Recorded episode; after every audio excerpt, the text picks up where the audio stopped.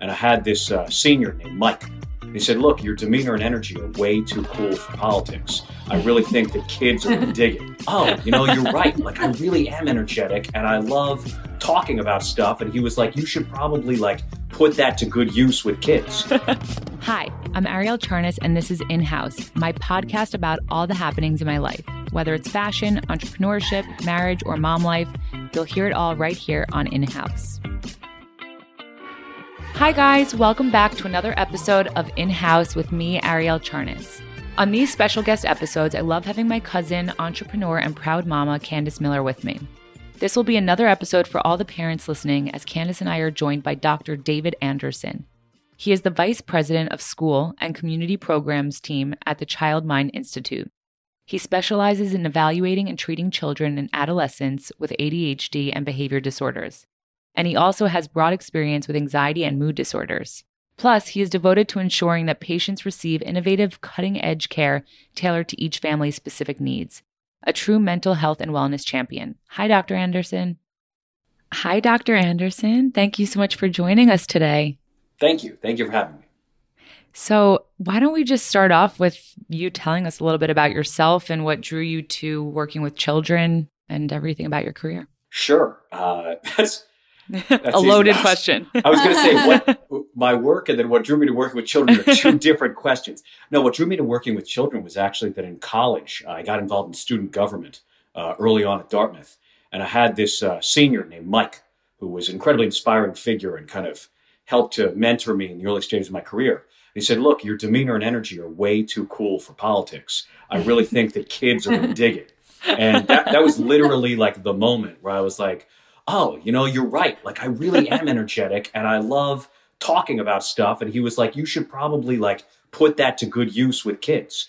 And so I ended up joining his mentoring program. He was recruiting. Wow. And I spent like a couple of years in like nonprofit mentoring world. I then went on to kind of be one of the, the founding directors in the summer camp that he had as part of that organization. And then from there into a degree in clinical psychology and uh, working with kids who, who needed help kind of the most was where I, I went.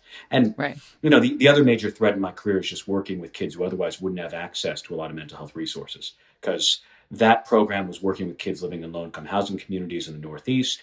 Then, uh, you know, I was working uh, in New York when I did my doctorate, then in LA, only with foster and adoptive populations, and then now back at the Child Mind Institute, where I run our school and community programs that focus on uh, school districts and schools where students are at least 70% or more on federal reduced or free lunch. So we focus on kind of schools wow. that otherwise might not have a lot of mental health resources.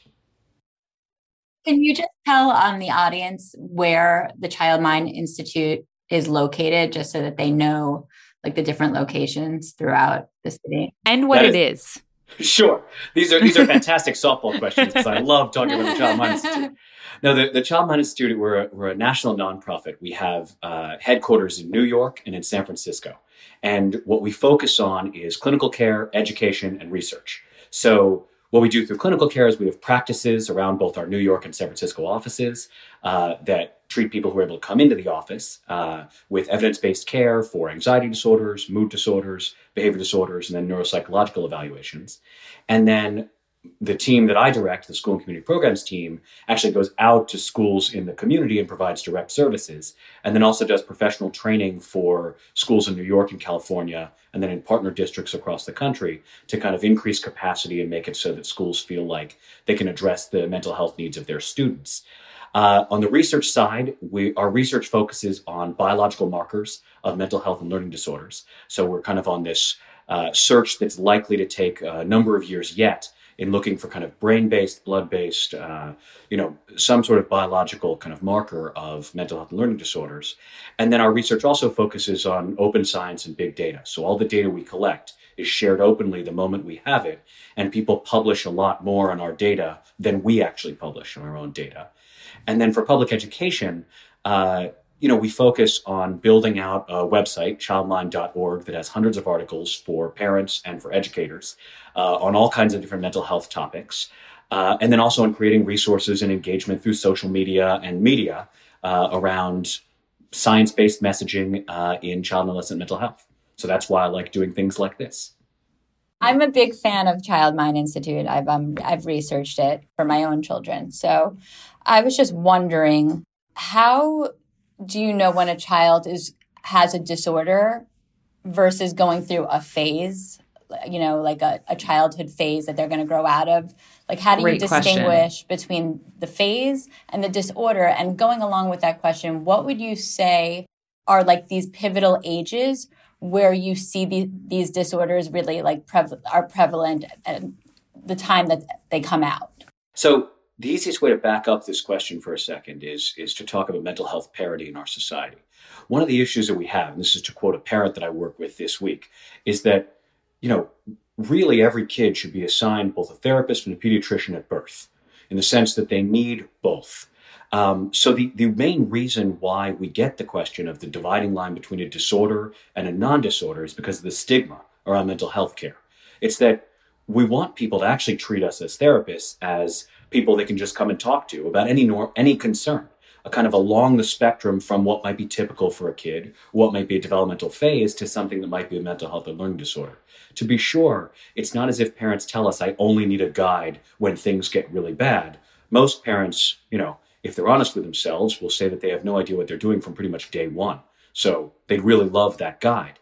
So our focus is on kind of destigmatizing this idea between disorder and non disorder. It's that kids have lots of things that come up during development.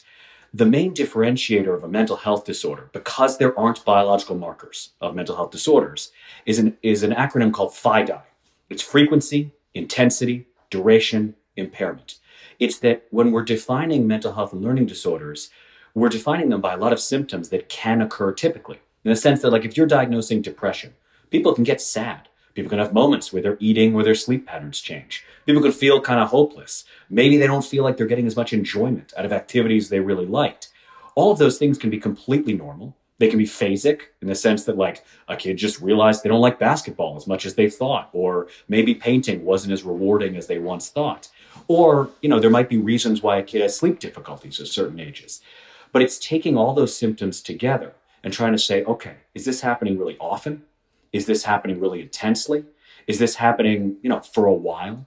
And at the same time, how is it affecting the kid either in school or socially or at home?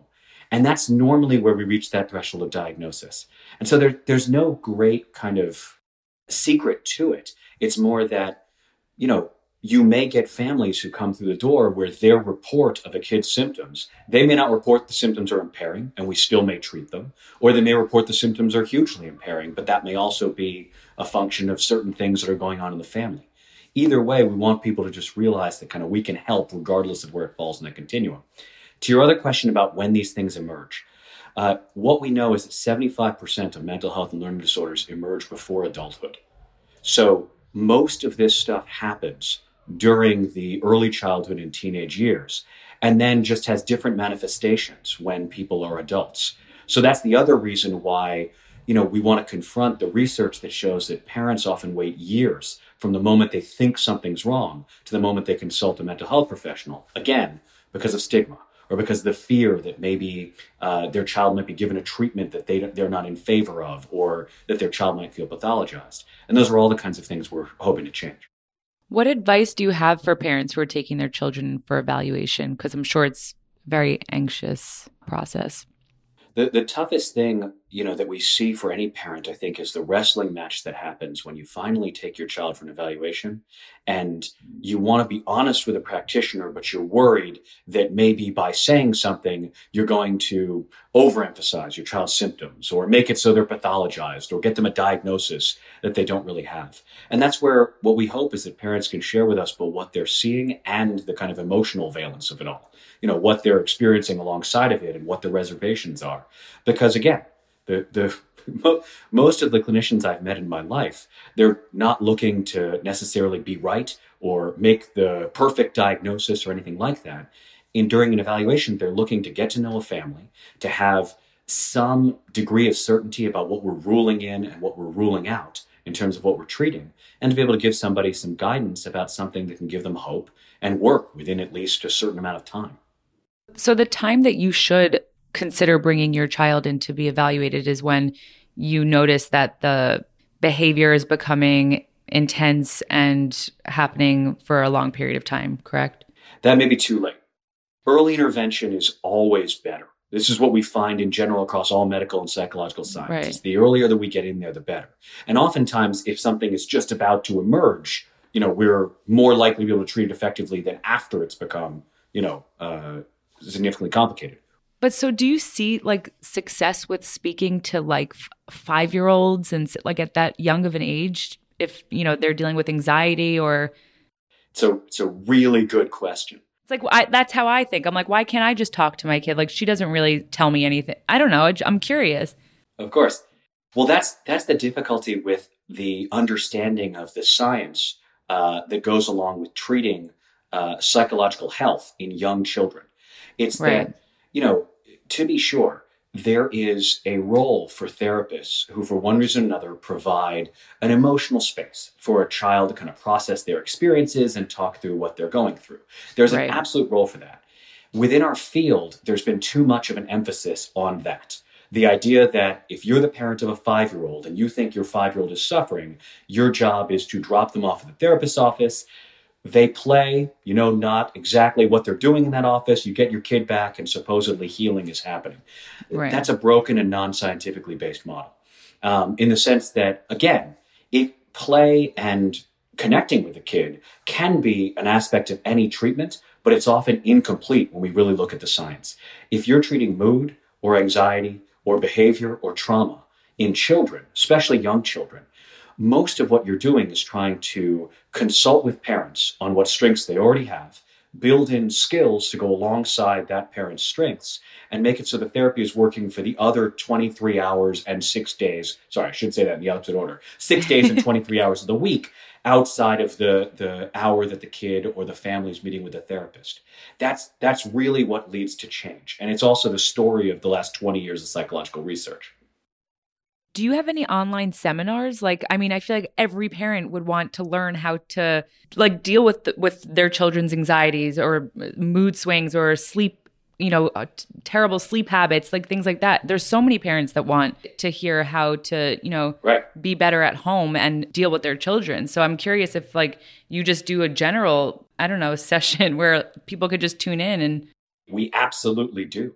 So, you know, part of that is that, you know, what we try to catalog on, on our website, on childmind.org, is we catalog when we're doing talks that are widely available to the public. So, for example, you know, one of mine that, that I do two two times a year is for ADDitude, which is a an organization for ADHD, where it's like a publicly available, you know, kind of talk to thousands of, of caregivers, where you can talk about kind of evidence based strategies for behavior. We also Mhm. do that in house, though. We have trainings like uh, BEST, which is behavioral and emotional skills training for caregivers, that we offer usually, you know, twice a month. And what we'll do is we'll offer it to groups of caregivers where we run through the entire curriculum of behavioral parent strategies in a day.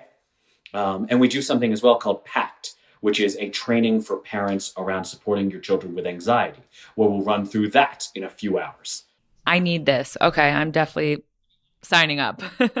Absolutely. And and I think there are also a lot of nonprofits in this space other than us, like uh, just other than Child Mind, right. that really try to put together these sorts of talks for parents where it's saying like, look, you know, for a lot of parents, they'll be sitting there thinking like, I don't understand, you know, I I tried to get my child a therapist. The the therapy didn't seem like it was kind of a fit. And, you know, it didn't seem like much was changing. Because to be sure, for, for something like uh, an area that I specialize in, behavior, dropping your kid off with a therapist for an hour a week has been shown over and over across decades of research not to improve child behavior. The reason is that the child can form a great relationship with a therapist. They can be in my office with absolutely no accountability or stakes, playing checkers and being like, hey, I really like Dr. Dave. I'm going to behave in this space. The reality is then when I send them back home, their sister is still there. And the food they don't like is still there. And bedtime is required. And I didn't have to deal with any of that in the office. So Right. the issue becomes how do we get the information to parents that they need to be able to be effective in that space? And a lot of the treatments, for example, for behavior are focused on coaching a parent in vivo with their kid at those ages. Like we tend to do this very, you know, uh, we don't think of it as odd, but people who come and see it think of it as odd. But it's it's called parent-child interaction therapy. And a lot of our clinicians will do this, where they'll be on one side of a one-way mirror, and they will coach a parent while they play with their kid on certain That's crazy. strategies through the one way mirror. And then the hope is that a parent reaches mastery in office in practicing those skills and then goes home and practices those skills with kids. That's so interesting. So, you know, when you're looking for help for your child, whether it be for a mood or anxiety disorder or whatever whatever disorder it might be, there's so mm-hmm. many unknowns. And I think for a lot of parents who have children suffering from these disorders, they don't see an end in sight. And therefore they become like very insecure with their decisions. So, how do you mm. tackle that and like give parents the confidence that they need to get through this and, and feel empowered that they've chosen the right people and know that there's a light at the end of the tunnel and then know that there is right. that, that this isn't going to go on forever and that their child isn't going to suffer forever i mean the, the process of building hope when people are really struggling and suffering is a complex one but the some of the main things that we talk about are that you know, for evidence-based practice, for, for people who, who are consulting research in childless and mental health, the purpose is to get the kid out of your office. Like I always tell kids that like I'm excited to be their person throughout their development, but when they come with some sort of acute issue, there should be significant improvement within three months. If there isn't significant improvement within three months, I want them to fire me. Fire me. Like I, I should be fired because what most evidence based practice will indicate is that over the course of about 12 to 20 weeks, you can really see significant improvement in symptoms. And sometimes, you know, the reason why you might not be seeing improvement might be because there are a lot of other factors that a family might be dealing with that make it so that we might need to elongate the time span because either the particular struggles the child is having are severe, or maybe there's a lot of other things going on in the family that are big stressors. But for the most part, if someone's regularly attending treatment over the course of that period of time, you should see significant improvement. And then for most kids, what I'll tell them is that I'm excited for you to return, you know, in your teenage years or in your college years. We can talk about romance. We can talk about, you know, launch issues. We can talk about figuring out how you're going to afford your first apartment, all kinds of stuff where I can be more of a life coach or a relationship coach. But when we're really treating something acutely, the hope should be that we have strategies and a roadmap. We can say, look, this is the common arc. These are the skills we teach people. This is how it looks to practice these things. And this is what you can expect in terms of changes. If somebody's not telling you that, I wouldn't advise seeing them. And that's, that's generally kind of where we go. And I think that there's a, a large part of our field that is there for adults for support in the sense that an adult can see a therapist and it can just be the you know, ups and downs of daily life. You come in, you talk about a partner, you talk about your boss, you talk about just, you know, your dog and why your dog doesn't seem to be learning the lessons that you want them to learn. And that's a great supportive space. Like people can get a lot of benefit out of that. But for kids, especially because there's so much wrapped up in a kid feeling like their parents might be saying there's something wrong with them or feeling like they're the identified patient in the family, our job is to really make it so that we're working with an entire family in a short term kind of way to get things to be better or else we really kind of take another look at what's going on and you know what kind of things we can look at over time. Are disorders like anxiety disorders are they genetic? Do you see that they're genetic? So things are genetic things are environmental things are epigenetic in the sense that the environment can actually cause certain genes to be expressed more than others. Uh, and the, the reality is that for most of uh, mental health and learning disorders, there's some mix uh, of the two. Um, there are certain disorders that we know at the moment, or at least the science indicates, are more genetically linked than others. Psychosis, bipolar disorder, ADHD have more of a genetic loading than uh, other disorders, for example. Um, but to be sure, you know, partly because of assortative mating and the fact that humans choose mates who may share the very things that they struggle with, uh, you get people who choose partners where if they struggle with anxiety, they may choose somebody who also understands that struggle and struggles with anxiety, which may increase the power of genetic loading for anxiety, that kind of thing. My wife and I both struggle with anxiety as kids. We then got together. We're just kind of on the lookout for the signs of anxiety in our own children, in our five and two year old, because we just figure like there's a pretty, uh, the force is strong with them in this area. And we know that there's some genetic loading for anxiety. But for us, because my, I have the, the fortune of having also married someone with a, a PhD in psychology, um, you know, we have some good ideas about what to do about anxiety as it presents in early ages to hopefully make things greater than our own stars. At the same time, full disclosure, I was raised by a psychologist and a psychiatrist. So I'm feeling like I already had a pretty good roadmap for the support that I needed. Wow. so I have anxiety disorder. I I started at age nine. I was in therapy, and I know that my oldest daughter has it. Do you talk to your children about disorders? Like, is that appropriate if she doesn't even know what it is that she's dealing like? And how do I intervene so that she doesn't turn out like me? Who, I mean, I went to therapy, but obviously I don't think it worked. But to sort of just lessen it for her so that you know she can deal with it better and have more tools than I do. So kids always do better when they're not in the dark. It's just that sometimes what can be really murky for us as parents is what information to share that's developmentally appropriate. Yeah. So in that age range, like it might not be that we're sharing the DSM with a six year old. Like I'm probably not opening it up to my six year old and being like, okay, so we talked about OCD, then yeah. let's talk about social anxiety, then we're going to talk about trauma. Like it, it's probable that what we're trying to highlight is that at six, most social emotional learning is kind of targeting like understanding the range of emotions you can experience. Like Inside Out is a good example as a movie of like getting kids to understand the major like categories of it. That was well done. And then, you know, once you get kids to understand that, it's being able to kind of recognize their own emotions and then also recognize the intensity. And so at age six, what we might be saying to a kid is like, look, some people feel these emotions really intensely. And sometimes it's not even something that's in line with like what that situation is, in the sense that like you've seen, like I'm, I'm going to use my five year old as an example. He's a little nervous around dogs. I was petrified around dogs, like to the point where my father used to joke when we were playing catch, where he'd just say black dog, and I would run into the house without looking, like that level of, of being petrified. And it's something where I can say to my child when he's around a dog or sees a kid who might be much more afraid of dogs, it's getting an appreciation of that range of emotion.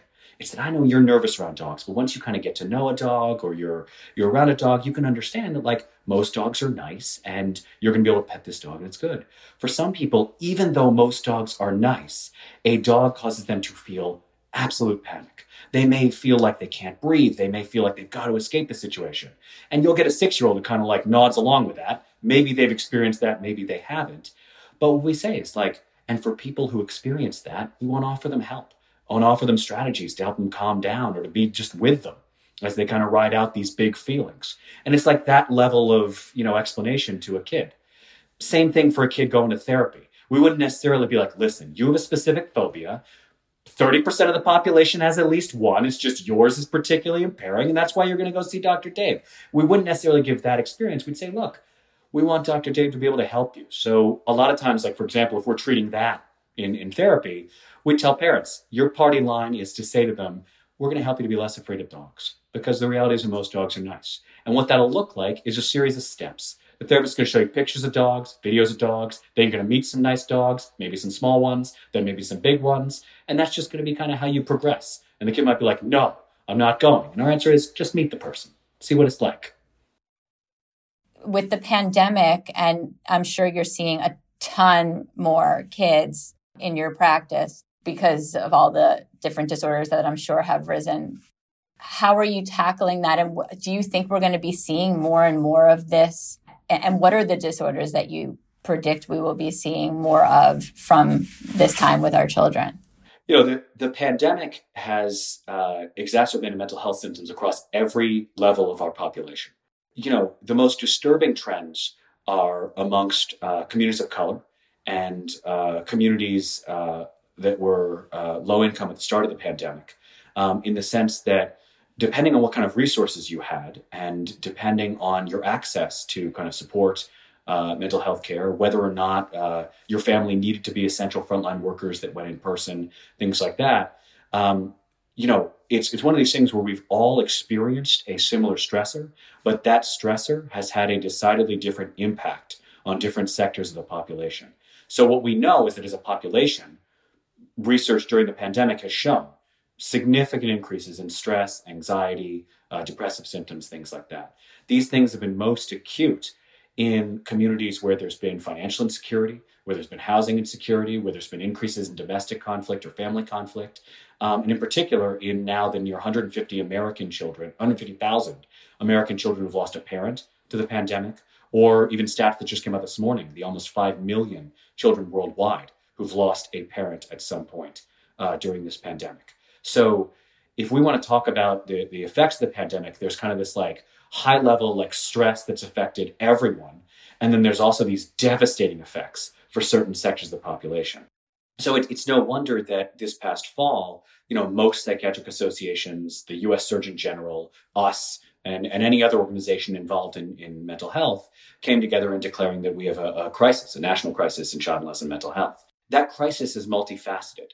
So, in the sense that, like, we see these huge increases in, you know, attempted and completed suicides, uh, hospitalizations and hospital visits among uh, youth, um, increases in, in stress kind of endorsed across the population, there are many driving factors for this, from increasing income disparity, uh, differential impact in communities of color, to you know things that are uh, pretty obvious, just in the, the sense of like the loss that we've experienced over the course of the pandemic, and then also the lack of access to mental health care. The reality is that with movements like deinstitutionalization that occurred, uh, you know, decades ago, which for listeners, you know, was the, the, kind of movement to make sure that people were not in psychiatric hospitals for a long, extended period of time without the opportunity to kind of return to a normal life. The issue is we never built anything in between. So what you have across our society is a lot of access to mental health services for affluent populations not a lot of access uh, to particularly evidence-based mental health um, for people who are of lower income or you know lower means. And you know not a lot of insurance coverage for what's needed for mental health. A lot of stigma associated with getting care particularly in, in certain communities where there's uh, a lot of stigma just associated with kind of talking about emotions or talking about feelings or or psychological disorders. And so there are a lot of aspects of who we are as a society that unfortunately can be driving uh, stress and mental health struggles, uh, you know, kind of into the stratosphere. How can our audience keep up with you and, and follow your activities and everything? But really, you know, childmind.org is the the best place just because that that also to to something we discussed earlier. It's more information on when we have free talks or things like that.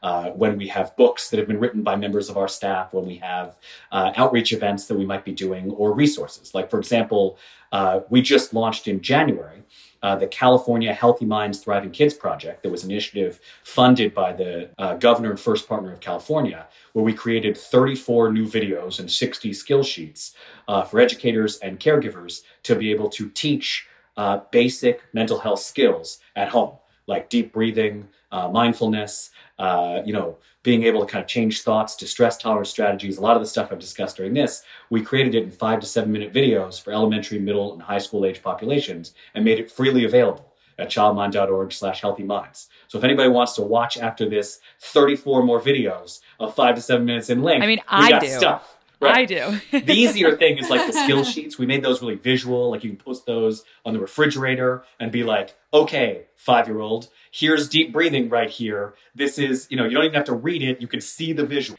Right. Well, thank you so much, Dr. Anderson, for this incredibly insightful conversation. I think the listeners are going to be very grateful to have heard just everything about you, your career, and where we can find you and follow you. Thank you, Candace, for being my co host again. And thank you to all the listeners out there. Please come back for more as we welcome new guests to the podcast. You can reach out to us with any questions about the podcast or who you want us to bring on next. Just DM us on Instagram at Something Navy. See you next week. That's a wrap for today's episode of In House. Thank you for listening. We'll be back next week with more thoughtful discussions and amazing guests. Make sure you follow on Spotify and Apple Podcasts so you never miss an episode. And of course, Follow me at Ariel Charnas and at Something Navy. See you next week.